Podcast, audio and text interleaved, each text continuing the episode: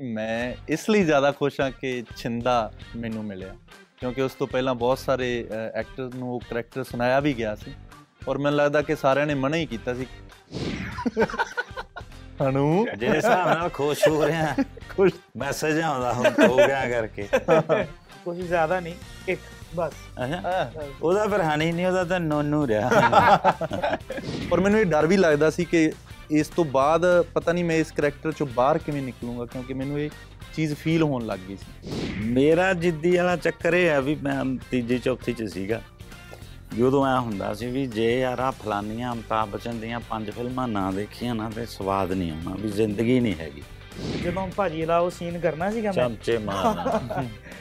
ਇਹਨੇ ਨੀਲ ਪਾਤੇ ਮੇਰੇ ਇੱਥੇ ਨਾ ਸੱਚੀ ਚਮਚੇ ਮਾਰਦੇ ਇਹਨੂੰ 50 ਵਾਰੀ ਉਹਨੇ ਸਮਝਾਇਆ ਵੀ ਐ ਰੱਖ ਤਾਂ ਨੂੰ ਕੱਲੀ ਐ ਕਰਕੇ ਮੁੱਕੀ ਵੱਜੇ ਤੇ ਆ ਚੁੰਝ ਜੀ ਬਾਹਰ ਨਹੀਂ ਹੋਣੀ ਚਾਹੀਦੀ। ਇਹ ਪਤੰਦਰ ਉਹਦੀ ਪਤਾ ਚੁੰਝ ਬਸ ਠਾ ਠਾ ਮੇਰੇ ਇੱਥੇ ਨੀਲ ਪਾਤੇ ਸੀ।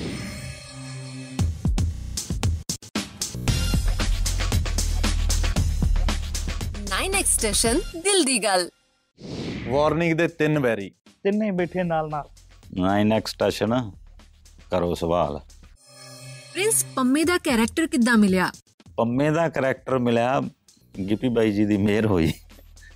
ਮੇਰੀ ਇੱਕ ਫੋਟੋ ਸੀਗੀ ਮੇਰੇ ਕੋਲੇ। ਉਹ ਮੁੰਡਾ ਮੇਰਾ ਦੋਸਤ ਹੈ, ਦੀਪ ਥਸਟੀ ਫਿਸ਼ ਵਾਲਾ।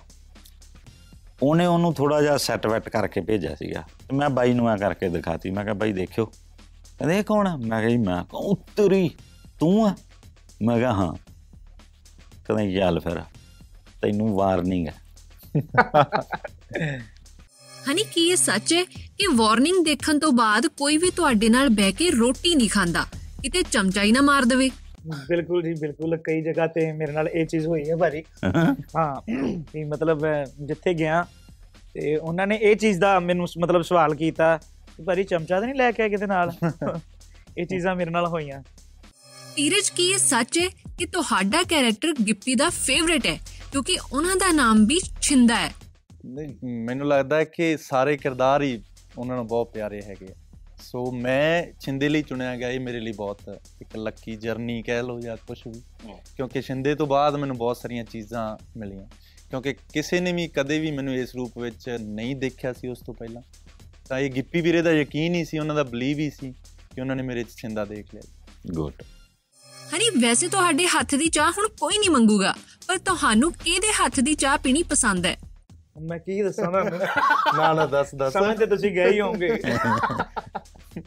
ਨਾ ਨਾ ਮੈਂ ਕਿਸੇ ਯਾਰ ਦੋਸਤ ਦਾ ਨਾਂ ਨਹੀਂ ਲੈਣਾ। ਹਾਂ। ਤੇ ਮੈਂ ਹਾਂ। ਤੇ ਲੈ ਦੇ ਨਾ ਕਹਿਰ ਦਾ ਮੌਕਾ ਮਿਲਿਆ ਮੌਕਾ ਮਿਲਿਆ ਮੌਕਾ ਮਿਲਿਆ। ਇਜ਼ਹਾਰ। ਸਹੇਲੀ ਸਹੇਲੀ ਭਾਜੀ ਲੱਭੀ ਨਹੀਂ ਅਜੇ। ਤੇ ਬਸ ਜਿਸ ਲੈ ਦਿਨ- ਦੇਣਾ। ਜਿਸ ਦਿਨ ਲੱਭ ਗਈ ਉਹਦੇ ਹੱਥ ਦੀ ਚਾਹ ਪੀਵਾਂਗੇ ਵਧੀਆ ਜੀ। ਚਲ। ਉਹਦਾ ਚਾਹ ਮੈਂ ਆਪ ਹੀ ਬਣਾ ਲੈਣਾ ਪੀ ਵੀ ਲੈਣਾ ਪਰ ਉਹ ਸਵਾਦ ਅੱਡ ਹੈ। ਕਿਉਂ ਭਾਜੀ? ਸਹੀ। ਪ੍ਰਿੰਸ ਪੰਮਾ ਬੰਦੇ ਦਾ ਆਸਾਨੀ ਨਾਲ ਚੱਕ ਰਿਹਾ ਹੈ। ਕੋਈ ਨਵੀਂ ਜੁੱਤੀ ਕਿਉਂ ਨਹੀਂ ਚੱਕ ਪਾ ਰਿਹਾ? ਅਸਲ ਚ ਨਾ ਚੱਪਲਾਂ ਨਾਲ ਪੈ ਗਿਆ ਮੋਹ ਉਹਦਾ। ਜਿਹੜਾ ਮੋਹ ਆ ਉਹ ਅੱਜ ਆ ਫਿਰ ਵੇਖਲਾ ਪਾਈ ਫਿਰਦਾ। ਫਿਰ ਟਰੰਕ ਚੋਂ ਕੱਢ ਲਿਆਂਦੀਆਂ। ਤੇ ਚੱਪਲਾਂ ਦੀ ਥਰਡ ਲੇਅਰ ਚੱਲਦੀ ਆ ਅਸਲ ਚ ਵਾਰਨਿੰਗ ਦੇ ਵਿੱਚ। ਤੁਸੀਂ ਧਿਆਨ ਦਿਓਗੇ ਨਾ ਜਦੋਂ ਦੇਖੋਗੇ ਫਿਲਮ ਤਾਂ ਸਟੈਪ ਨਿਕਲਦੇ ਰਹਿੰਦੇ ਆ। ਕੁਦਰਤ ਹੈ ਜਿਹੜੀ ਉਹ ਮਾੜਾ ਕੰਮ ਕਰਨ ਤੋਂ ਪਹਿਲਾਂ ਰੋਕਦੀ ਆ ਉਹ ਬਿੰਬ ਹੈ ਅਸਲ 'ਚ।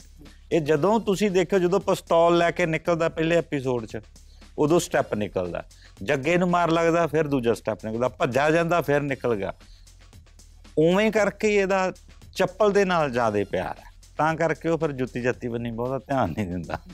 ਧੀਰਜ ਕੀ ਇਹ ਸੱਚ ਹੈ ਕਿ ਤੁਸੀਂ ਬਹੁਤ ਖੁਸ਼ ਹੋ ਕਿ ਸਾਰੀ ਸਟਾਰ ਕਾਸਟ 'ਚ ਸਿਰਫ ਤੁਹਾਨੂੰ ਹੀ ਸਹੇਲੀ ਮਿਲੀ ਹੈ? ਨਹੀਂ ਇਦਾਂ ਦਾ ਕੋਈ ਚੱਕਰ ਨਹੀਂ। ਮੈਂ ਇਸ ਲਈ ਜ਼ਿਆਦਾ ਖੁਸ਼ ਹਾਂ ਕਿ ਛਿੰਦਾ ਮੈਨੂੰ ਮਿਲਿਆ। ਕਿਉਂਕਿ ਉਸ ਤੋਂ ਪਹਿਲਾਂ ਬਹੁਤ ਸਾਰੇ ਐਕਟਰ ਨੂੰ ਉਹ ਕਰੈਕਟਰ ਸੁਣਾਇਆ ਵੀ ਗਿਆ ਸੀ। ਔਰ ਮੈਨੂੰ ਲੱਗਦਾ ਕਿ ਸਾਰਿਆਂ ਨੇ ਮਨਾ ਹੀ ਕੀਤਾ ਸੀ ਕਿਉਂਕਿ ਉਸ ਟਾਈਮ ਵੈਬ ਸੀਰੀਜ਼ ਪਤਾ ਨਹੀਂ ਕਿਵੇਂ ਬਣੂਗੀ, ਗਿੱਪੀ ਵੀਰੇ ਨੇ ਵੀ ਦੱਸਿਆ ਸੀ ਕਿ ਕਾਫੀ ਐਕਟਰਸ ਨੇ ਮਨਾ ਕਰਤਾ ਸੀ। ਸੋ ਮੈਂ ਉੱਥੇ ਅਵੇਲੇਬਲ ਹੈਗਾ ਸੀ ਜਾਂ ਮੇਰੀ ਕਿਸਮਤ ਸੀ ਕਿ ਉਹ ਕਿਰਦਾਰ ਮੇਰੀ ਚੋਲੀ ਆਇਆ ਔਰ ਮੈਂ ਆਪਦੇ ਆਪ ਨੂੰ ਲੱਕੀ ਸਮਝਦਾ ਕਿ ਮੈਂ ਵਾਰਨਿੰਗ ਦਾ ਹਿੱਸਾ ਹਨੀ ਕਨਫੈਸ ਕਰੋ ਕਿੰਨੀਆਂ ਕੁੜੀਆਂ ਦੇ ਹਨੀ ਰਹੇ ਹੋ ਅੱਜ ਤੱਕ? ਹਨੂ? ਜਿਹੜੇ ਹਿਸਾਬ ਨਾਲ ਖੁਸ਼ ਹੋ ਰਹੇ ਆ ਖੁਸ਼। ਮੈਸੇਜ ਆਉਂਦਾ ਹੁਣ ਹੋ ਗਿਆ ਕਰਕੇ। ਦੱਸ ਬਈ। ਨਹੀਂ ਨਹੀਂ ਭਾਜੀ ਕੁਝ ਜ਼ਿਆਦਾ ਨਹੀਂ। ਕੁਝ ਜ਼ਿਆਦਾ ਐ ਹੀ ਕੁਝ ਇੱਕ ਬਸ। ਉਹਦਾ ਫਿਰ ਹਾਨੀ ਨਹੀਂ ਉਹਦਾ ਤਾਂ ਨੋਨੂ ਰਿਹਾ। ਪ੍ਰਿੰਸ ਅਸਲ ਜ਼ਿੰਦਗੀ 'ਚ ਕਿਸੇ ਨੂੰ ਵਾਰਨਿੰਗ ਦੇਣ ਦੀ ਨੌਬਤ ਆਈ ਕਦੇ? ਯਾਰ ਅਸਲ 'ਚ ਸਾਡਾ ਜਿਹੜਾ ਟਾਈਮ ਨਿਕਲਿਆ ਨਾ ਕੋੜਕਪੁਰੇ ਜੌੜੀਆਂ ਮੱਲਾ ਜੌੜੀਆਂ ਚੱਕੀਆਂ, ਉੱਥੇ ਆਹੀ ਕੁਛ ਹੀ ਰਿਹਾ, ਚੱਲਦਾ ਰਿਹਾ ਐਵੇਂ ਤੈਨੂੰ ਕਹਾਂ ਤਾਂ ਹੀ ਇਹੋ ਜਿਹਾ ਮਾੜਾ ਮੋਟਾ ਫੁਰ ਜਾਂਦਾ ਤੇ ਕਰ ਲਈਦਾ। ਮਾਹੌਲ ਰਿਹਾ ਕਾਲਜ ਟਾਈਮ ਤੇ ਉਵੇਂ। ਕਲਾਕਾਰਾਂ ਨੂੰ ਨਾ ਉਂ ਹੀ ਸਮਝਦੇ ਹੁੰਦੇ ਸੀ ਥੀਏਟਰ ਵਾਲਿਆਂ ਨੂੰ ਪਹਿਲਾਂ। ਇਹ ਗਰਮੀ ਦੇ ਵਿੱਚ ਸਾਡਾ ਗਰੁੱਪ ਹੀ ਸੀਗਾ, ਕਲਾਕਾਰ ਗਰੁੱਪ ਤੇ ਭਗਤ ਸਿੰਘ ਕਾਲਜ ਦੇ ਵਿੱਚ ਮੈਨੂੰ ਲੱਗਦਾ ਸੀ 3 ਸਾਲ ਪ੍ਰਧਾਨ ਰੱਖਿਆ ਸੀ ਪੱਟੀ ਬਾਈ ਸੀ ਸਾਡਾ। ਉਹਦੀ ਪੱਠਿਆਂ ਦੀ ਟਾਲ ਸੀ ਪੜਦਾ ਨਹੀਂ ਸੀ ਕਾਲਜ 'ਚ ਉਹ। ਪਰ ਪ੍ਰਧਾਨ ਰੱਖਿਆ 3 ਸਾਲ, ਉਹ ਇਸੇ ਖੇਜ 'ਚ ਹੀ। ਵੀ ਥੀਏਟਰ ਵਾਲਿਆਂ ਨੂੰ ਹੀ ਸਮਝਦੇ ਹੁੰਦੇ ਸੀ ਵੀ ਇਹ ਖੜਕਾਉਣ ਵੀ ਜਾਣਦੇ ਆ। ਇਸ ਕਰਕੇ ਉਹ ਰਿਹਾ ਮੌਲ ਵਾਰਨਿੰਗਾਂ ਵੂਰਨਿੰਗਾਂ ਵਾਲਾ ਚੱਲਦਾ ਰਿਹਾ ਚੱਕਰ। ਧੀਰਜ, ਅੱਜ ਤੱਕ ਇਮੋਸ਼ਨਲ ਕੈਰੈਕਟਰ ਕਰਦੇ ਰਹੇ ਹੋ। ਇਸ ਵਾਰ ਗੈਂਗਸਟਰ ਦੇ ਕੈਰੈਕਟਰ ਲਈ ਕਿੰਨੀ ਕੁ ਤਿਆਰੀ ਕਰਨੀ ਪਈ? ਇੱਕ ਚੀਜ਼ ਮੈਨੂੰ ਇਹ ਫੀਲ ਹੁੰਦੀ ਆ ਕਿ ਗੈਂਗਸਟਰ ਆਪਾਂ ਉਹਦੇ ਕਿਰਦਾਰ ਨੂੰ ਨਹੀਂ ਕਹਿ ਸਕਦੇ। ਪਰ ਵਾਰਨਿੰਗ ਦੇ ਵਿੱਚ ਜਿੰਨੇ ਵੀ ਕਿਰਦਾਰ ਨੇ, ਉਹ ਕਿਤੇ ਨਾ ਕਿਤੇ 네ਗੇਟਿਵ ਵੀ ਨੇ ਤੇ ਕਿਸੇ ਨਾ ਕਿਸੇ ਪੁਆਇੰਟ ਤੇ ਪੋਜ਼ਿਟਿਵ ਵੀ ਹੈਗੇ। ਸੋ ਹਾਂ, ਇੱਕ ਬਰੂਟੈਲਿਟੀ ਉਹਦੇ 'ਚ ਜ਼ਰੂਰ ਹੈਗੀ ਆ, ਜੋ ਮੈਨੂੰ ਮਤਲਬ ਕਾਫੀ ਟਫ ਸੀ। ਸ਼ੁਰੂ ਸ਼ੁਰੂ ਜਦੋਂ ਸਾਡਾ ਸ਼ੂਟ ਸ਼ੁਰੂ ਹੋਇਆ ਸੀ ਤਾਂ ਪਹਿਲੇ ਦਿਨ ਦਾ ਜਦੋਂ ਸ਼ੂਟ ਸੀ ਤਾਂ ਅਮਰਵੀਰਾ ਕਹਿੰਦਾ ਕਿ ਥੋੜੀ ਸੌਫਟਨੈਸ ਆ ਰਹੀ ਹੈ ਕਿਉਂਕਿ ਮੈਨੂੰ ਲੱਗਦਾ ਕਿ ਆਪਾਂ ਜਦੋਂ ਰੀਅਲ ਲਾਈਫ ਵਿੱਚ ਉਦਾਂ ਦੇ ਨਹੀਂ ਰਹੇ ਹੁੰਦੇ ਤਾਂ ਫਿਰ ਸਕਰੀਨ ਤੇ ਥੋੜਾ ਟਫ ਹੁੰਦਾ। ਔਰ ਫਿਰ ਮੈਂ, ਅਮਰ ਨੂੰ ਕਿਹਾ, ਮੈਂ ਕਿਹਾ, ਯਾਰ ਮੈਨੂੰ 2-3 ਦਿਨ ਬ੍ਰੇਕ ਦੇ ਤੇ ਮੈਂ, ਮਤਲਬ ਮੈਨੂੰ 2-3 ਦਿਨ ਚਾਹੀਦੇ ਆ। ਫਿਰ 2-3 ਦਿਨ ਬਾਅਦ ਸਾਡਾ ਸ਼ੂਟ ਸ਼ੁਰੂ ਹੋਇਆ। ਫਿਰ ਉਹ ਜਿੱਦਾਂ ਜਿੱਦਾਂ ਅਮਰ, ਪ੍ਰਿੰਸ ਵੀਰਾ ਸਾਰੇ ਚੀਜ਼ਾਂ ਦੱਸਦੇ ਰਹਿੰਦੇ ਸੀ, ਉਹ ਫਿਰ ਫੀਲ ਹੁੰਦੀਆਂ ਸੀ। ਔਰ ਮੈਨੂੰ ਯਾਦ ਆ ਕਿ ਸਰਦੀਆਂ 'ਚ ਸ਼ੂਟ ਹੁੰਦਾ ਸੀ। ਔਰ ਮੇਰੇ ਆ ਸ਼ਰਟ ਪਾਈ ਹੁੰਦੀ ਸੀ, ਤੁਸੀਂ ਦੇਖਿਆ ਹੋਣਾ। ਤਾਂ ਬਹੁਤ ਜ਼ਿਆਦਾ ਠੰਡ ਹੁੰਦੀ ਸੀ ਔਰ ਮੈਨੂੰ ਇਸ ਸ਼ਰਟ ਵਿੱਚ ਵੀ ਕਈ ਵਾਰੀ ਪਸੀਨਾ ਆ ਜਾਂਦਾ ਸੀ। ਜਿਹੜਾ ਮੇਰੇ ਨਾਲ ਮੁੰਡਾ ਹੁੰਦਾ ਸੀ, ਉਹ ਕਈ ਵਾਰੀ ਜੈਕਟ ਲੈ ਕੇ ਆਉਂਦਾ ਸੀ। ਤਾਂ ਮੈਂ ਉਹਨੂੰ ਗੁੱਸੇ ਨਾਲ ਕਹਿੰਦਾ ਸੀ ਕਿ ਮੇਰੇ ਨੇੜੇ ਨਾ ਆਏ ਵੀ ਇੰਨਾ ਮੈਂ ਉਸ ਚੀਜ਼ ਦੇ ਵਿੱਚ ਔਰ ਮੈਨੂੰ ਇਹ ਡਰ ਵੀ ਲੱਗਦਾ ਸੀ ਕਿ ਇਸ ਤੋਂ ਬਾਅਦ ਪਤਾ ਨਹੀਂ ਮੈਂ ਇਸ ਕੈਰੈਕਟਰ ਚੋਂ ਬਾਹਰ ਕਿਵੇਂ ਨਿਕਲੂੰਗਾ, ਕਿਉਂਕਿ ਮੈਨੂੰ ਇਹ ਚੀਜ਼ ਫੀਲ ਹੋਣ ਲੱਗ ਗਈ ਸੀ। ਬਟ ਬਾਅਦ ਵਿੱਚ ਮੈਂ ਫਿਰ ਇੱਕ ਦੋ ਪ੍ਰੋਜੈਕਟ ਇਦਾਂ ਦੇ ਕੀਤੇ ਆ ਬਿਲਕੁਲ ਸੌਫਟ ਕਿ ਮੇਰਾ ਉਹ ਸੌਫਟ ਕਾਰਨਰ ਆ ਕਿ ਉਹ ਉਦਾਂ ਹੀ ਜ਼ਿੰਦਾ ਹੈਗਾ ਜਾਂ ਕਿਤੇ ਖਤਮ ਤਾਂ ਨਹੀਂ ਹੋ ਗਿਆ। ਸੋ ਇਹ ਮੇਰੇ ਲਈ ਇੱਕ ਬਹੁਤ ਚੈਲੰਜ ਕਰੈਕਟਰ ਹੈਗਾ ਹਨੀ ਅਸਲ 'ਚ ਕਦੇ ਐਕਟਿੰਗ ਤੋਂ ਇਲਾਵਾ ਕੋਈ ਨੌਕਰੀ ਕੀਤੀ ਕੰਮ ਦੇ ਸਾਰੇ ਕਰਕੇ ਦੇਖੇ ਭਾਜੀ ਮੈਂ ਆਪਣਾ ਭਾਜੀ ਕਾਲ ਸੈਂਟਰ 'ਚ ਹਾਂ। ਮੈਂ ਇੰਟਰਵਿਊ ਦੇਣ ਗਿਆ ਤੇ ਮੈਨੂੰ ਕਹਿੰਦੇ ਵੀ ਯਾਰ ਮੈਂ ਅੰਗਰੇਜ਼ੀ ਅੰਗਰੇਜ਼ੀ 'ਚ ਗੱਲਬਾਤ ਕੀਤੀ ਮੇਰੀ ਅੰਗਰੇਜ਼ੀ ਬਹੁਤ ਵੀਕ ਹੈ ਤੇ ਗੱਲਬਾਤ ਕੀਤੀ ਭਾਜੀ ਉਹਨਾਂ ਨੇ ਤੇ ਪਹਿਲਾਂ ਤਾਂ ਉਹਨੇ ਮੇਰਾ ਹੋਰ ਲਿਆ ਰਜ਼ੂਮੇ ਲਿਆ ਲੈ ਕੇ ਨਾ ਰੱਖ ਲਿਆ ਰਾਕੇ ਤੇ ਗੱਲਬਾਤ ਕਰਦਾ ਕਰਦਾ ਮੈਨੂੰ ਪਤਾ ਲੱਗ ਗਿਆ ਵੀ ਇਹਦੀ ਅੰਗਰੇਜ਼ੀ ਵੀਕ ਹੈ। ਕਹਿੰਦਾ ਓਕੇ ਇੱਥੇ ਡਸਟਬਿਨ ਪਿਆ ਇਹਦੇ ਥੱਲੇ ਲੱਗੇ ਕਹਿੰਦਾ ਓਕੇ ਓਕੇ ਡਸਟਬਿਨ ਚ ਰੱਖਦਾ ਕਹਿੰਦਾ। ਬਹੁਤ ਅੱਛੇ। ਕੱਲ ਮਿਲਤੇ ਹੈ ਮੈਂ ਕਿਹਾ ਅੱਛਾ ਜੀ। ਤੇ ਕੱਲ ਜਦੋਂ ਮੈਂ ਗਿਆ ਤੇ ਉਹ ਮੈਨੂੰ ਦੱਸਿਆ ਉਹਨਾਂ ਨੇ ਵੀ ਉਹ ਕਹਿੰਦੇ ਵੀ ਉਹ ਸਵੀਪਰ ਦੀ ਜੌਬ ਆ ਤੇ ਡਸਟਬਿਨ ਉਹ ਵਾਲੀ ਤੂੰ ਕਰਨੀ ਤੇ ਮੈਂ ਕੀਤੀ ਵੀ ਆ ਭਾਰੀ। ਦੋ ਤਿੰਨ ਦਿਨ ਉੱਥੇ ਲਾਏ। ਤੇ ਭਾਰੀ ਉੱਥੇ ਇੱਕ ਬੰਦਾ ਮੈਨੂੰ ਮਿਲਿਆ ਤੇ ਮੈਂ ਜਦੋਂ ਉਹਨੂੰ ਦੱਸਿਆ ਵੀ ਮੇਰਾ ਇਹ ਸ਼ੌਂਕ ਆ ਤੇ ਉਹਨੇ ਮੈਨੂੰ ਕਿਹਾ ਵੀ ਯਾਰ ਛੱਡ ਕਿਹੜੇ ਕੰਮਾਂ 'ਚ ਪਿਆ ਤੂੰ? ਹੂੰ। ਜਿਹੜਾ ਤੇਰਾ ਸ਼ੌਂਕ ਆ ਜਿਹੜਾ ਜਿਹੜੇ ਅੰਦਰ ਉਹ ਚੀਜ਼ ਹੈਗੀ ਆ ਤੇ ਕੰਮ ਕਰ ਅੱਗੇ ਨਿਕਲ। ਗੁੱਡ ਫਿਰ ਤੁਰ ਪਏ ਜੀ। ਤੇ ਕੰਮ ਤੇ ਬਥੇਰੇ ਕੀਤੇ ਆ ਭਾਜੀ। ਸਟਾਲਾਂ ਦਾ ਵੀ ਕੀਤਾ ਭਾਜੀ ਮੈਂ। ਅੱਛਾ। ਹਾਂ ਵਿਆਹਾਂ 'ਚ ਜਿਹੜੇ ਗੋਲ ਗੱਪੇ ਸਟਾਲ ਨਹੀਂ ਲੱਗਦੇ ਉਹ ਵੀ ਲਾਏ। ਪ੍ਰਿੰਸ ਯਾਦ ਹੈ ਜਦੋਂ ਪਹਿਲੀ ਵਾਰੀ ਕੈਮਰਾ ਮੂਹਰੇ ਖੜ ਕੇ ਐਕਟ ਕੀਤਾ ਸੀ? ਕਿਹੜਾ ਪ੍ਰੋਜੈਕਟ ਸੀ ਐਂਡ ਕਿੱਦਾਂ ਦਾ ਕੈਰੈਕਟਰ ਸੀ? ਮੈਂ ਸਭ ਤੋਂ ਪਹਿਲੀ ਵਾਰੀ ਸਿਮਰ ਬਾਈ ਜਿਨ੍ਹਾਂ ਨੇ ਆ ਨਿੱਕਾ ਜੈਲਦਾਰ ਅੰਗਰੇਜ਼ ਡਾਇਰੈਕਟ ਕੀਤੀ, ਇਹਨਾਂ ਨੇ ਇੱਕ VCD ਬਣਾਈ ਸੀਗੀ। ਤੇ ਉਹਦਾ ਨਾਮ ਸੀ ਲਾਈ ਲੱਗ, ਉਹ ਚ ਇੱਕ ਹੀ ਸੀਨ ਸੀ ਮੇਰਾ, ਡਾਕਟਰ ਦਾ ਰੋਲ ਸੀ। ਤੇ ਉਹ ਉਦੋਂ ਮੈਂ ਕੀਤਾ ਸੀਗਾ। ਪਰ ਜਿਹੜਾ ਆਪਾਂ ਜੇ ਮੰਨੀਏ ਤਾਂ 91 92 ਦੇ ਵਿੱਚ ਅਸੀਂ ਜਿੰਨੇ ਵੀ ਮੁੰਡੇ ਉੱਥੋਂ ਦੇ ਆਰਟਿਸਟ ਸੀਗੇ ਕੋਟਕਪੂਰੇ ਦੇ, ਅਸੀਂ ਆਪ ਦੀ ਟਰਾਲੀ ਤੇ ਕਰੇਨ ਬਣਾ ਲਈ ਸੀ। ਵੀ ਅਸੀਂ ਜਦੋਂ ਹੀ ਵਿਹਲੇ ਹੁੰਦੇ 2-2 3-300 ਰੁਪਿਆ ਪਾ ਕੇ ਅਸੀਂ ਕੋਈ ਨਾ ਕੋਈ ਫਿਲਮ ਵਿੱਢ ਲੈਂਦੇ ਸੀ। 92 ਦੇ ਵਿੱਚ ਅਸੀਂ ਸ਼ੁਰੂ ਕੀਤੀ ਸੀ, ਮੈਂ ਲਿਖੀ ਸੀ, ਮੁੰਡਾ ਜਿਹਨੇ ਟੇਸ਼ਨ ਡਾਇਰੈਕਟ ਕੀਤੀ ਸੁਖਵੀਰ ਉਹ ਡਾਇਰੈਕਟਰ ਸੀ। ਤੇ ਅਸੀਂ 10ਵੀਂ ਦੇ ਪੇਪਰ ਪੂਪਰ ਦੇ ਕੇ ਵਿਹਲੇ ਹੋਏ ਸੀ ਵੀ 3 ਮਹੀਨੇ ਹੁਣ ਰਿਜ਼ਲਟ ਆਊ ਵਿਹਲੇ ਆ। ਉਦੋਂ ਫਿਰ ਅਸੀਂ ਇੱਲਾਂ ਸ਼ੁਰੂ ਕੀਤੀ ਪਾਸ਼ ਦੀਆਂ ਨਜ਼ਮਾਂ ਤੇ। ਬਸ ਐ ਲੱਗੇ ਰਹਿੰਦੇ ਸੀ ਵੀ ਦੇਖ ਕੇ ਆ ਲਹਿਰੇ ਚੱਲਦਾ ਹੁੰਦਾ ਸੀ ਉਦੋਂ, ਇੱਕ VHS ਕੈਸੇਟ ਆਉਂਦੀ ਹੁੰਦੀ ਸੀ। ਉਹਨੂੰ ਪੌਜ਼ ਕਰ ਕਰਕੇ ਟਰਾਲੀ ਆਪਦੀ ਬਣਾ ਲਈ ਸੀ ਕਰੇਨ ਆਪਦੀ ਬਣਾ ਲਈ ਸੀ। ਕਦੇ ਹੈਜ਼ਿਟੇਸ਼ਨ ਜਾਂ ਉਹ ਕਦੇ ਹੋਇਆ ਨਹੀਂ ਕਿਉਂਕਿ ਸ਼ੁਰੂ ਤੋਂ ਜੇ ਖੇਡੇ ਵੀ ਤਾਂ ਫਿਲਮਾਂ ਬਣਾਉਣੀ ਖੇਡੇ ਆ ਤਾਂ ਧੀਰਜ ਕਿਹੜੀ ਚੀਜ਼ ਹੈ ਜੋ ਧੀਰਜ ਅਤੇ ਛਿੰਦਾ ਵਿੱਚ ਸਿਮਿਲਰ ਹੈ? ਮੈਨੂੰ ਹਾਂ ਥੋੜਾ ਜਿਹਾ ਮੈਂ ਜੇ ਪਿੱਛੇ ਜਾਵਾਂ ਤਾਂ ਜੋ ਗਾਲਾਂ ਕੱਢਦਾ ਤਾਂ ਮੈਂ ਨਿੱਕਾ ਹੁੰਦਾ ਗਾਲਾਂ ਬਹੁਤ ਕੱਢਦਾ ਹੁੰਦਾ ਸੀ। ਤਾਂ ਉਹ ਮੇਰੇ ਫਾਦਰ ਸਾਹਿਬ ਮੈਨੂੰ ਕੁੱਟਦੇ ਵੀ ਹੁੰਦੇ ਸੀ ਵੀ ਗਾਲਾਂ ਨਾ ਕੱਢ ਤਾਂ ਉਹ ਹੌਲੀ ਹੌਲੀ ਉਹ ਮੈਨੂੰ ਕਿਤੇ ਨਾ ਕਿਤੇ ਉਹ ਜਿਹੜਾ ਗੁੱਸਾ ਜਾਂ ਬਚਪਨ ਵਾਲਾ ਉਹ ਕਿਤੇ ਨਾ ਕਿਤੇ ਛਿੰਦੇ ਨਾਲ ਮੈਨੂੰ ਮੇਲ ਖਾਂਦਾ ਕਿਉਂਕਿ ਮੈਨੂੰ ਲੱਗਦਾ ਹਰ ਬੰਦੇ ਦੇ ਅੰਦਰ ਕਿਤੇ ਨਾ ਕਿਤੇ ਛਿੰਦਾ ਵੀ ਹੈਗਾ। ਅ, ਹਰ ਬੰਦੇ ਦੇ ਅੰਦਰ ਇੱਕ 네ਗੇਟਿਵ ਪੋਜ਼ਿਟਿਵ ਦੋਨੋਂ ਚੀਜ਼ਾਂ ਚੱਲਦੀਆਂ ਨੇ ਕਿਉਂਕਿ ਅਸੀਂ ਸੇਮ ਟਾਈਮ 'ਚ ਕਿਸੇ ਲਈ ਹੀਰੋ ਵੀ ਹੁੰਨੇ ਆ ਤੇ ਕਿਸੇ ਲਈ ਵਿਲਨ ਵੀ ਹੁੰਨੇ ਆ ਸੋ ਇਹ ਚੀਜ਼ ਮੈਨੂੰ ਮੇਲ ਜੀ ਲੱਗਦੀ ਹੁੰਦੀ ਜਦੋਂ ਗਾਲ ਕੱਢਦਾ ਚੰਦਾ ਤੁਸੀਂ ਤਿੰਨੇ ਰੀਅਲ ਲਾਈਫ 'ਚ ਕਿਹੜੀ ਚੀਜ਼ ਨੂੰ ਲੈ ਕੇ ਬਹੁਤ ਜ਼ਿੱਦੀ ਹੋ? ਰੀਅਲ ਲਾਈਫ ਵਿੱਚ ਹੁਣ ਤਾਂ ਚਲੋ ਨਹੀਂ ਕੋਈ ਹੁਣ ਤਾਂ ਮਾਹੌਲ ਹੀ ਬਣ ਨਿੱਕੇ ਹੁੰਦੇ ਮੈਂ ਅ, ਖਿਡੌਣਿਆਂ ਲਈ ਬੜਾ ਜ਼ਿੱਦੀ ਹੁੰਦਾ ਸੀ ਵੀ ਬਹੁਤ ਖਿਡੌਣੇ ਔਰ ਘਰੇ ਨਹੀਂ ਵੀ ਉਹ ਅ, ਕੋਈ ਖਿਡੌਣਾ ਵੇਖ ਲੈਂਦਾ ਸੀ ਚਾਹੇ ਉਹ ਕਿੰਨਾ ਮਹਿੰਗਾ ਹੁੰਦਾ ਸੀ ਘਰ ਦੇ ਨਹੀਂ ਅਫੋਰਡ ਕਰ ਸਕਦੇ ਸੀ ਮੈਂ ਉਹ ਜ਼ਿੱਦ ਕਰਦਾ ਹੁੰਦਾ ਸੀ ਕਿ ਨਹੀਂ ਮੈਨੂੰ ਇਹ ਚਾਹੀਦਾ। ਇੱਕ ਦੋ ਵਾਰੀ ਮੈਂ ਐਡ ਦੇਖੀ ਸੀ ਕਿਤੇ ਘਰੇ ਦਾ ਟੀਵੀ ਨਹੀਂ ਹੈਗਾ ਸੀ ਤੇ ਅ, ਇੱਕ ਸ਼ੂਜ਼ ਆਉਂਦੇ ਹੁੰਦੇ ਸੀ ਰੌਕਰ ਦੇ ਸਚਿਨ ਤੰਦੂਲਕਰ ਐਡ ਦਿੰਦਾ ਹੁੰਦਾ ਸੀ। ਤੇ ਉਹ ਉਹਦੇ ਅੱਖ ਜੀ ਬਣੀ ਹੁੰਦੀ ਸੀ ਤੇ ਮੈਂ ਉਹ ਸ਼ੂਜ਼ ਦੇਖੇ ਤੇ ਮੈਂ ਮੰਮੀ ਨੂੰ ਕਿਹਾ ਮੈਂ ਇਹ ਸ਼ੂਜ਼ ਲੈਣੇ ਆ। ਤੇ ਮੈਂ ਪੂਰਾ ਮਤਲਬ ਘਰੇ ਖਲਾਰਾ ਪਾਇਆ ਔਰ ਸ਼ਾਮ ਨੂੰ ਇੱਕ ਬੱਸ ਜਾਂਦੀ ਹੁੰਦੀ ਸੀ ਮਤਲਬ ਇੱਕ ਅ, ਸ਼ਹਿਰ ਨੂੰ ਜਾਂਦੀ ਹੁੰਦੀ 4:30 ਬੱਸ। ਉਹ ਵਾਪਸ ਨਹੀਂ ਮੁੜ ਕੇ ਆਉਂਦੀ ਹੁੰਦੀ ਸੀ ਤੇ ਮੈਂ ਮੰਮੀ ਨੂੰ ਲੈ ਕੇ ਗਿਆ। ਮੰਮੀ ਕਹਿੰਦੀ ਆ ਵਾਪਸ ਕਿਵੇਂ ਆਵਾਂਗੇ? ਮੈਂ ਕਿਹਾ ਮੈਨੂੰ ਨਹੀਂ ਪਤਾ। ਮੈਨੂੰ ਸ਼ੂਜ਼ ਚਾਹੀਦੇ ਆ। ਸੋ ਆ ਜਿੱਦ ਨਿੱਕੀਆਂ ਨਿੱਕੀਆਂ ਉਦੋਂ ਕਰ ਮੇਰਾ ਜਿੱਦੀ ਵਾਲਾ ਚੱਕਰ ਇਹ ਹੈ ਵੀ ਮੈਂ ਤੀਜੀ ਚੌਥੀ ਚ ਸੀਗਾ। ਵੀ ਉਦੋਂ ਐ ਹੁੰਦਾ ਸੀ ਵੀ ਜੇ ਯਾਰ ਆ ਫਲਾਨੀਆਂ ਅਮਤਾਬ ਬਚਨ ਦੀਆਂ ਪੰਜ ਫਿਲਮਾਂ ਨਾ ਦੇਖੀਆਂ ਨਾ ਤੇ ਸਵਾਦ ਨਹੀਂ ਆਉਣਾ, ਵੀ ਜ਼ਿੰਦਗੀ ਨਹੀਂ ਹੈਗੀ।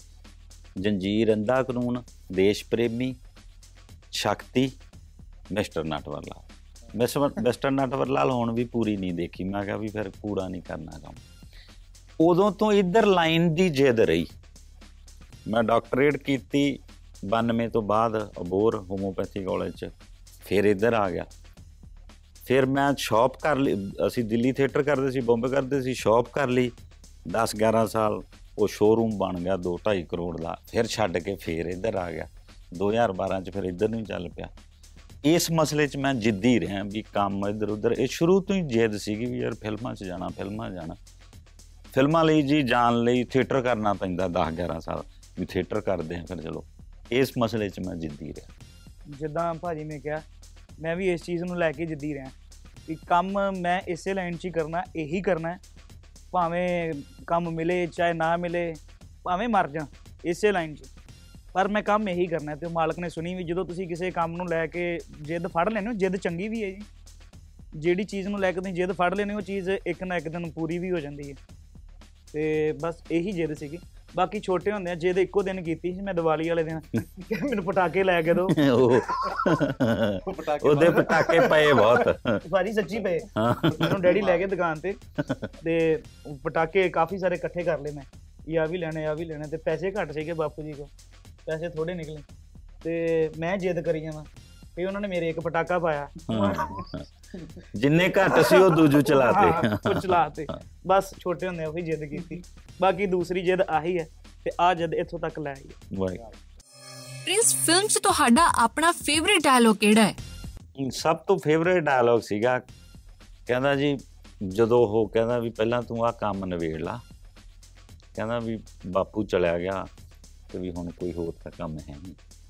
ਜਿਹੜਾ ਸਰਪੰਚ ਨੂੰ ਕਹਿੰਦਾ।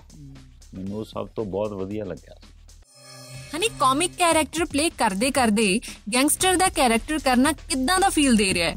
ਪਰ ਪੇਰ ਤਾਂ ਭਾਜੀ ਅਹ, ਜਦੋਂ ਮੈਨੂੰ ਕਰੈਕਟਰ ਸੁਣਾਇਆ ਗਿਆ ਮੈਂ ਆਡੀਸ਼ਨ ਦਿੱਤਾ ਤੇ ਪ੍ਰੈਪਰੇਸ਼ਨ ਤਾਂ ਉਦੋਂ ਹੀ ਕਰਨੀ ਸ਼ੁਰੂ ਕਰਤੀ ਸੀਗੀ ਵੀ ਅਹ, ਜਦੋਂ ਸੁਣਾ ਅਹ, ਅਮਰਵੀਰ ਨੇ ਮੈਨੂੰ ਸੁਣਾਇਆ ਇਹ ਕਰੈਕਟਰ ਵੀ ਐਵੇਂ ਦਾ ਉਦੋਂ ਹੀ ਕੁਛ ਨਾ ਕੁਛ ਬੁਣਨਾ ਮੈਂ ਦਿਮਾਗ 'ਚ ਸ਼ੁਰੂ ਕਰਤਾ ਸੀਗਾ ਆਪਣੇ ਲਈ। ਅਹ, ਬਾਕੀ ਅਹ, ਜੇ ਆਪਾਂ ਗੱਲ ਕਰੀਏ ਬਣਾਉਣ ਦੀ ਤੇ ਥੀਏਟਰ ਦੇ ਵਿੱਚ ਜਦੋਂ ਅਸੀਂ ਨਾਟਕ ਕਰਦੇ ਸੀਗੇ ਕਾਲਜ ਤੇ ਕਿਤੇ ਨਾ ਕਿਤੇ ਐਸੇ ਕਰੈਕਟਰ ਕੀਤੇ ਹੋਏ ਪਹਿਲਾਂ ਹੀ। ਉਹ ਚੀਜ਼ਾਂ ਸਾਡੇ ਭਾਜੀ ਹੁਣ ਸੀਰੀਅਸਲੀ ਜਾ ਕੇ ਉਹ ਕੰਮ ਆ ਰਹੀਆਂ ਅੱਗੇ ਉਹ ਕੰਮ ਦੇ ਰਹੀਆਂ। ਬਿਲਕੁਲ। ਤੇ ਉਹ- ਪ੍ਰੈਪਰੇਸ਼ਨ ਜਿਹੜੀ ਕੀਤੀ ਸੀਗੀ ਉਹ ਪਹਿਲਾਂ ਵੀ ਮਤਲਬ ਜਿੱਦਾਂ ਤੁਹਾਨੂੰ ਦੱਸਿਆ ਵੀ ਪਹਿਲਾਂ ਕੰਮ ਕੀਤਾ ਸੀਗਾ ਉਹਦੇ ਤੇ। ਤੇ ਕੋਈ ਜ਼ਿਆਦਾ ਮੁਸ਼ਕਲ ਤੇ ਨਹੀਂ ਹੋਈ। ਪਰ ਜਦੋਂ ਭਾਜੀ ਵਾਲਾ ਉਹ ਸੀਨ ਕਰਨਾ ਸੀਗਾ ਮੈਂ। ਚਮਚੇ ਮਾਰਨਾ। ਇਹਨੇ ਨੀਲ ਪਾਤੇ ਮੇਰੇ ਇੱਥੇ ਨਾ ਸੱਚੀ ਚਮਚੇ ਮਾਰਦੇ ਇਹਨੂੰ 50 ਵਾਰੀ ਉਹਨੇ ਸਮਝਾਇਆ ਵੀ ਐ ਰੱਖ ਤਾਂ ਨੂੰ ਕੱਲੀ ਐ ਕਰਕੇ ਮੁੱਕੀ ਵੱਜੇ ਤੇ ਆ ਚੁੰਝ ਜੀ ਬਾਹਰ ਨਹੀਂ ਹੋਣੀ ਚਾਹੀਦੀ। ਇਹ ਪਤੰਦਰ ਉਹਦੀ ਪਤਾ ਚੁੰਝ ਬਠਾ ਠਾ ਮੇਰੇ ਇੱਥੇ ਨੀਲ ਪਾਤੇ ਅੱਛਾ ਮੈਂ ਹਰ ਸੀਨ ਤੋਂ ਬਾਅਦ ਜਦੋਂ ਟੇਕ ਹੁੰਦਾ ਨਾ ਭਾਜੀ ਮਾਫੀਆ ਮੰਗਣ ਲਾ ਭਾਜੀ ਐ ਉਹਨਾਂ ਨੂੰ ਮੈਂ ਕਿਹਾ ਯਾਰ ਤੂੰ- ਗਲਤੀ ਹੋ ਗਈ ਭਾਜੀ। ਬਸ ਉਹ ਚ ਜ਼ਿਆਦਾ ਵਾਹਿਗੁਰੂ। ਉਹ ਚ ਬੜੀ ਪ੍ਰੋਬਲਮ ਹੈ। ਚਲੋ ਫੇਰ ਵੀ ਕਰ ਕਰਾ ਕੇ ਵਧੀਆ ਹੋਇਆ। ਵਧੀਆ ਹੋ ਗਿਆ ਪ੍ਰਿੰਸ ਵੈਸੇ ਲਿਖਦੇ ਵੀ ਆਪ ਹੀ ਪਏ ਸੀ ਕਿਸੇ ਹੀਰੋਇਨ ਦੀ ਡਿਮਾਂਡ ਨਹੀਂ ਕੀਤੀ? ਮੈਨੂੰ ਅਸਲ 'ਚ ਹੀਰੋ ਨਾਲ ਬਹੁਤਾ ਚੱਕਰ ਰਹਿੰਦਾ ਨਹੀਂਗਾ ਫਿਰ ਵੰਡਿਆ ਜਾ ਜਾਂਦਾ ਬੰਦਾ। ਹੁਣ ਧੀਰਾ ਧੀਰੇ ਨਾ ਹੀਰੋਨ ਸੀ ਇਹਨੂੰ ਉਹਦਾ ਵੀ ਧਿਆਨ ਰੱਖਣਾ ਪੈਂਦਾ ਸੀ। ਇੱਧਰ ਉੱਧਰ ਵੀ ਨਿਗਰ ਰੱਖਦਾ ਸੀ ਕੋਈ ਝਾਕਦਾ ਤਾਂ ਨਹੀਂ ਪਿਆ ਐ ਤਾਂ ਨਹੀਂ। ਆਪਾਂ ਉਹਦਾ ਮਸਤ ਸੀਗੇ ਮੌਲੇ ਇਹਨੂੰ ਟੌਰ ਵੀ ਕੱਢਣੀ ਪੈਂਦੀ ਸੀ। ਇਧਰ ਆਪਣਾ ਪਾ ਕੇ ਯਾਰ ਤੁਰੇ ਫਿਰਦੇ ਸੀਗੇ। ਡਾਇਰੈਕਸ਼ਨ ਬਹੁਤ ਕਮਾਲ ਦੀ ਹੈ ਵਾਰਨਿੰਗ ਦੀ। ਡਾਇਰੈਕਟਰ ਸਾਹਿਬ ਬਾਰੇ ਦੱਸੋ ਕੀ ਕੀ ਐਫਰਟਸ ਲੱਗੇ ਉਹਨਾਂ ਦੇ? ਉਦੋਂ ਅਸਲ 'ਚ ਜਦੋਂ ਬਾਈ ਜੀ ਨੇ ਗੱਲ ਕੀਤੀ ਤੇ ਉਦੋਂ ਸੰਧੂ ਦਾ ਸ਼ੂਟ ਚੱਲਦਾ ਪਿਆ ਸੀ। ਤੇ ਆ ਜਿਹੜਾ ਪਾਇਆ ਹੋਇਆ ਕੁੜਤਾ ਤੇ ਪਜਾਮਾ ਤੇ ਚੱਪਲਾਂ ਸਾਰਾ ਡਰੈਸ ਦਾ ਸੈਟਅਪ ਅਮਰ ਨਹੀਂ ਕੀਤਾ ਸੀ ਮੇਰੇ ਵਾਲਾ। ਉਹਨੇ ਚੱਕ ਲਿਆ ਕਰਨੀ ਪੋਟਲੀ। ਆ ਜਾ ਕਰਨਾ ਸਾਡੇ ਕੋਲ ਤੇ ਸਿਰ ਤੇ। ਉੱਥੇ ਹੀ ਮਨੀਸ਼ ਜੀ ਹੁੰਦੇ ਸੀਗੇ ਜਿਹੜੇ ਕੈਮਰਾਮੈਨ ਸੀਗੇ ਉਹ ਬਤੌਰ ਕੈਮਰਾਮੈਨ ਕਰਦੇ ਪਏ ਸੀ। ਗਿੱਪੀ ਬਾਈ ਜੀ ਹੁੰਦੇ ਸੀ ਉਹਨੇ ਸਾਰਾ ਸਮਾਨ ਉੱਥੇ ਚੱਕ ਕੇ ਲਿਆਇਆ ਕਰਨਾ। ਐਫਰਟ ਉਹਨੇ ਬਹੁਤ ਕੀਤੀ ਮਿਹਨਤ ਇੰਨੀ ਕੀਤੀ ਇੰਨੀ ਕੀਤੀ। ਮੈਨੂੰ ਲੱਗਦਾ ਜਦੋਂ ਅਸੀਂ ਮੈਂ ਡਾਇਲੌਗ ਤੇ ਸੀਗਾ ਤੇ ਅਸੀਂ 3 ਮਹੀਨੇ ਬੈਠੇ ਹੋਵਾਂਗੇ। ਵੀ ਉਹਦੇ ਤੇ ਗੱਲ ਚੱਲਣੀ ਚੱਲਣੀ ਚੱਲਣੀ ਹਰ ਕਰੈਕਟਰ ਦੇ ਮਾਮਲੇ 'ਚ। ਉਹਦੀ ਮਿਹਨਤ ਨੂੰ ਦੇਖ ਕੇ ਫਿਰ ਸਾਨੂੰ ਕਦੇ ਐ ਲੱਗਿਆ ਨਹੀਂਗਾ। ਔਰ ਖਤਰਨਾਕ ਗੱਲ ਕੀ ਆ ਵੀ ਉਹ ਫਿਲਮ ਦੇ ਸੈੱਟ ਤੇ ਨਾ ਕੋਈ ਵੈਨਿਟੀ ਸੀ ਨਾ ਕੁਝ ਹੋਰ ਸੀ। ਅਸੀਂ ਐਂ ਹੀ ਕੰਮ ਕਰਦੇ ਸੀ ਵੀ ਜੇ ਅਸੀਂ ਵੈਨਿਟੀ ਜਾਂ ਉਧਰ ਜਾਵੜੇ ਨਾ ਯਾਰ ਮਜ਼ਾ ਨਹੀਂ ਆਉਣਾ। ਉਹ ਕਿੰਨਾ ਧੁੱਪੇ ਕੰਮ ਕਰਦੇ ਪਏ ਆ ਸਾਰੇ ਜਣੇ ਲੱਗੇ ਪਏ ਆ ਵੀ ਸਾਨੂੰ ਵੱਖਰੀ ਥੋੜੀ ਗਰਮੀ ਲੱਗਦੀ ਆ। ਉਹ ਸੀਗਾ ਹੀ ਉਸ ਕਿਸਮ ਦਾ। ਔਰ ਉਹਨੇ ਬਹੁਤ ਮਿਹਨਤ ਕੀਤੀ। ਵਾਹ ਬਹੁਤ ਮਜ਼ਾ ਬਹੁਤ ਮਜ਼ਾ ਆਇਆ। ਅੱਛਾ ਜੇ ਤੁਸੀਂ ਤਿੰਨੇ ਐਕਟਰ ਨਾ ਹੁੰਦੇ ਫੇਰ ਕੀ ਹੁੰਦੇ? ਜੇ ਨਾ ਹੁੰਦੇ ਮੈਂ ਮੈਂ ਤੁਹਾਨੂੰ ਕਹਿ ਰਿਹਾ ਜੇ ਨਾ ਹੁੰਦਾ ਤੇ ਮੈਂ ਫਿਰ ਵੀ ਇਹੋ ਕੁਝ ਕਰਨਾ ਹੈਗਾ।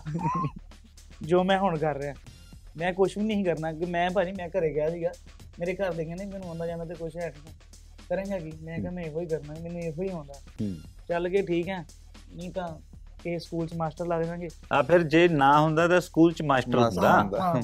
ਮਾਸਟਰ ਹੁੰਦਾ। ਹਾਂ ਮਾਸਟਰ ਹੁੰਦਾ। ਹਾਂਜੀ। ਪਰ ਮਾਸਟਰ ਵੀ ਭਾਜੀ ਕੋ ਪੰਜਾਬੀ ਵਾਲਾ ਅੰਗਰੇਜ਼ੀ ਵਾਲਾ ਨਹੀਂ। ਅੰਗਰੇਜ਼ੀ ਵਾਲਾ। ਅੰਗਰੇਜ਼ੀ ਵਾਲਾ ਮਾਸਟਰ ਬਣਨ ਫਿਰ ਜਾਂ ਮਾਸਟਰ ਵੀ ਉਹ ਮੁੜ ਕੇ ਬੱਚਿਆਂ ਨੂੰ ਨਾਟਕ ਨੂਟਕ ਕਰਾਉਂਦਾ ਉਧਰ ਜਾਂਦਾ। ਉਦਾਂ ਦਾ ਉਦਾਂ ਦਾ ਵੀ ਕੋਈ ਨਾ ਕੋਈ ਕਰਵਾ ਮੈਂ ਤਾਂ ਮੈਨੂੰ ਇਹ ਲੱਗਦਾ ਵੀ ਜੇ ਮੈਂ ਐਕਟਰ ਨਾ ਹੁੰਦਾ ਤਾਂ ਮੈਂ ਰਾਈਟਰ ਹੁੰਦਾ। ਮੈਂ ਮੇਰੀ ਫੀਲਡ ਪਹਿਲਾਂ ਕੁਝ ਹੋਰ ਸੀ ਮੈਂ ਸਪੋਰਟਸ ਲਾਈਨ ਨਾਲ ਹੈਗਾ ਸੀ ਕਾਲਜ ਟਾਈਮ ਤੱਕ ਮੈਂ ਕ੍ਰਿਕਟ ਖੇਡਦਾ ਰਿਹਾ as a fast bowler so ਮੇਰਾ ਡ੍ਰੀਮ ਹੈਗਾ ਸੀ ਕਿ ਮੈਂ ਕ੍ਰਿਕਟਰ ਬਣਦਾ ਔਰ ਮੇਰਾ ਐਫਰਟ ਬਹੁਤ ਜ਼ਿਆਦਾ ਉਹਦੇ 'ਚ ਸੀ ਬਟ ਮੇਰੇ ਫਾਦਰ ਸਾਹਿਬ ਚਾਹੁੰਦੇ ਸੀ ਕਿ ਮੈਂ ਐਕਟਰ ਬਣਾ ਔਰ ਸਿੰਗਰ ਬਣਾ ਤਾਂ ਉਹ ਮੈਨੂੰ ਜ਼ਬਰਦਸਤੀ ਫਿਰ 뮤직 ਐਮਏ ਕੀ ਕਰਵਾਈ ਜ਼ਬਰਦਸਤੀ ਔਰ ਮੈਨੂੰ ਕਦੇ ਵੀ ਸਮਝ ਨਹੀਂ ਲੱਗਿਆ ਸੀ 뮤직 ਕਦੇ ਵੀ ਫਿਰ ਉਹਨਾਂ ਦਾ ਬਸ ਇੱਕ ਡ੍ਰੀਮ ਹੈਗਾ ਸੀ ਬਟ ਉਹਨਾਂ ਦੇ ਜਾਣ ਤੋਂ ਬਾਅਦ ਫਿਰ ਮੈਨੂੰ ਲੱਗਿਆ ਕਿ ਹਾਂ ਸ਼ਾਇਦ ਅਸੀਂ ਕਈ ਵਾਰੀ ਸਾਡੇ ਘਰਦਿਆਂ ਨੇ ਬਹੁਤ ਵਧੀਆ ਸਾਡੇ ਵਾਸਤੇ ਚੀਜ਼ਾਂ ਚੁਣੀਆਂ ਹੁੰਦੀਆਂ ਨੇ। ਅਸੀਂ ਉਦਾਂ ਦੇ ਬਣੇ ਹੁੰਦੇ ਹਾਂ। ਹੁਣ ਮੈਨੂੰ ਲੱਗਦਾ ਹੈ ਕਿ ਹਾਂ ਇਹ ਬਹੁਤ ਖੂਬਸੂਰਤ ਲਾਈਨ ਆ ਜਿਹੜੀ ਲਾਈਨ 'ਚ ਮੈਂ ਹੁਣ ਹਾਂ। ਤੁਹਾਡੇ ਤਿੰਨਾਂ ਦਾ ਫੇਵਰਿਟ ਫੂਡ ਕਿਹੜਾ ਹੈ? ਮੱਕੀ ਦੀ ਰੋਟੀ ਤੇ ਸਰਸੋਂ ਸਾਗ। ਮੇਰਾ ਤਾਂ ਯਾਰ ਯੈਲੋ ਦਾਲ ਆ ਤੇ ਰੋਟੀਆਂ ਮਲਾਈ ਤੇ ਸਿਰਕੇ ਵਾਲਾ ਪਿਆਜ਼ ਤੇ। ਹਰੀਆਂ ਮਿਰਚਾਂ ਬਸ ਇਹ ਮੈਂ ਮਾਰੀ ਜਾਣਾ ਇਹ ਤੰਦੂਰੀ ਚਿਕਨ।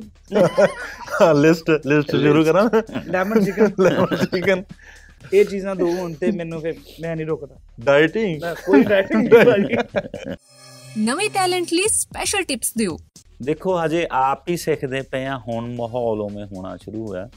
ਪਰ ਇੱਕ ਗੱਲ ਹੈ ਵੀ ਮੈਂ ਹਮੇਸ਼ਾ ਹੀ ਉਹ ਕਰਦਾ ਨਾ ਵੀ ਜਿੰਨਾ ਵੀ ਕਿਤੇ ਹੁਣ ਜਿੰਨਾ ਵੀ ਮੈਨੂੰ ਟਾਈਮ ਹੋ ਗਿਆ ਮੰਨ ਲਓ ਮੈਂ 88 ਚ ਥੀਏਟਰ ਸ਼ੁਰੂ ਕੀਤਾ ਤੇ ਮੈਂ ਇਸ ਗੱਲ ਨੂੰ ਕਦੇ ਸਟਰਗਲ ਨਹੀਂ ਗਿਣਿਆ। ਹੂੰ ਮੈਨੂੰ ਸਟਰਗਲ ਸ਼ਬਦ ਚੰਗਾ ਨਹੀਂ ਲੱਗਦਾ। ਮੈਨੂੰ ਹੁੰਦਾ ਵੀ ਮਿਹਨਤ ਮਿਹਨਤ ਕਰਦੇ ਰਹੋ ਚੱਲਦੇ ਰਹੋ ਔਰ ਇਹ ਮਿਹਨਤ ਐਸੀ ਮਹਿੰਦੀ ਆ ਵੀ ਲੇਟ ਚੜੇ ਚਾਹੇ ਇਹਦਾ ਰੰਗ ਬਹੁਤ ਖਤਰਨਾਕ ਬਿਲਕੁਲ। ਔਰ ਕਮਾਲ ਦਾ ਚੱਲਦਾ। ਵੀ ਸਾਡੇ ਵਰਗੇ ਜੇ ਵੀ ਕੋਟਕਪੂਰਾ ਸ਼ਹਿਰ ਨਾ ਸਾਡਾ ਇੱਧਰ ਫਿਲਮਾਂ ਚ ਨਾ ਉੱਧਰ ਸਹੀ ਵੀ ਜੇ ਅਸੀਂ ਰੁੜਦੇ ਕਰਦੇ ਇਧਰੋਂ ਕਰਦੇ ਵੀ ਜੇ ਅਸੀਂ ਇੱਥੇ ਆ ਗਏ ਤੇ ਕੋਈ ਤਾਂ ਵੀ ਉਹ ਇਹ ਲੱਗੇ ਰਹੋ ਡਟੇ ਰਹੋ ਔਰ ਇਮਾਨਦਾਰੀ ਨਾਲ ਆਪ ਦਾ ਜਿਹੜਾ ਕੰਮ ਆ ਉਹਦੇ ਪ੍ਰਤੀ ਇਮਾਨਦਾਰੀ ਨਾਲ ਚੱਲੋ ਬਿਲਕੁਲ ਬਸ।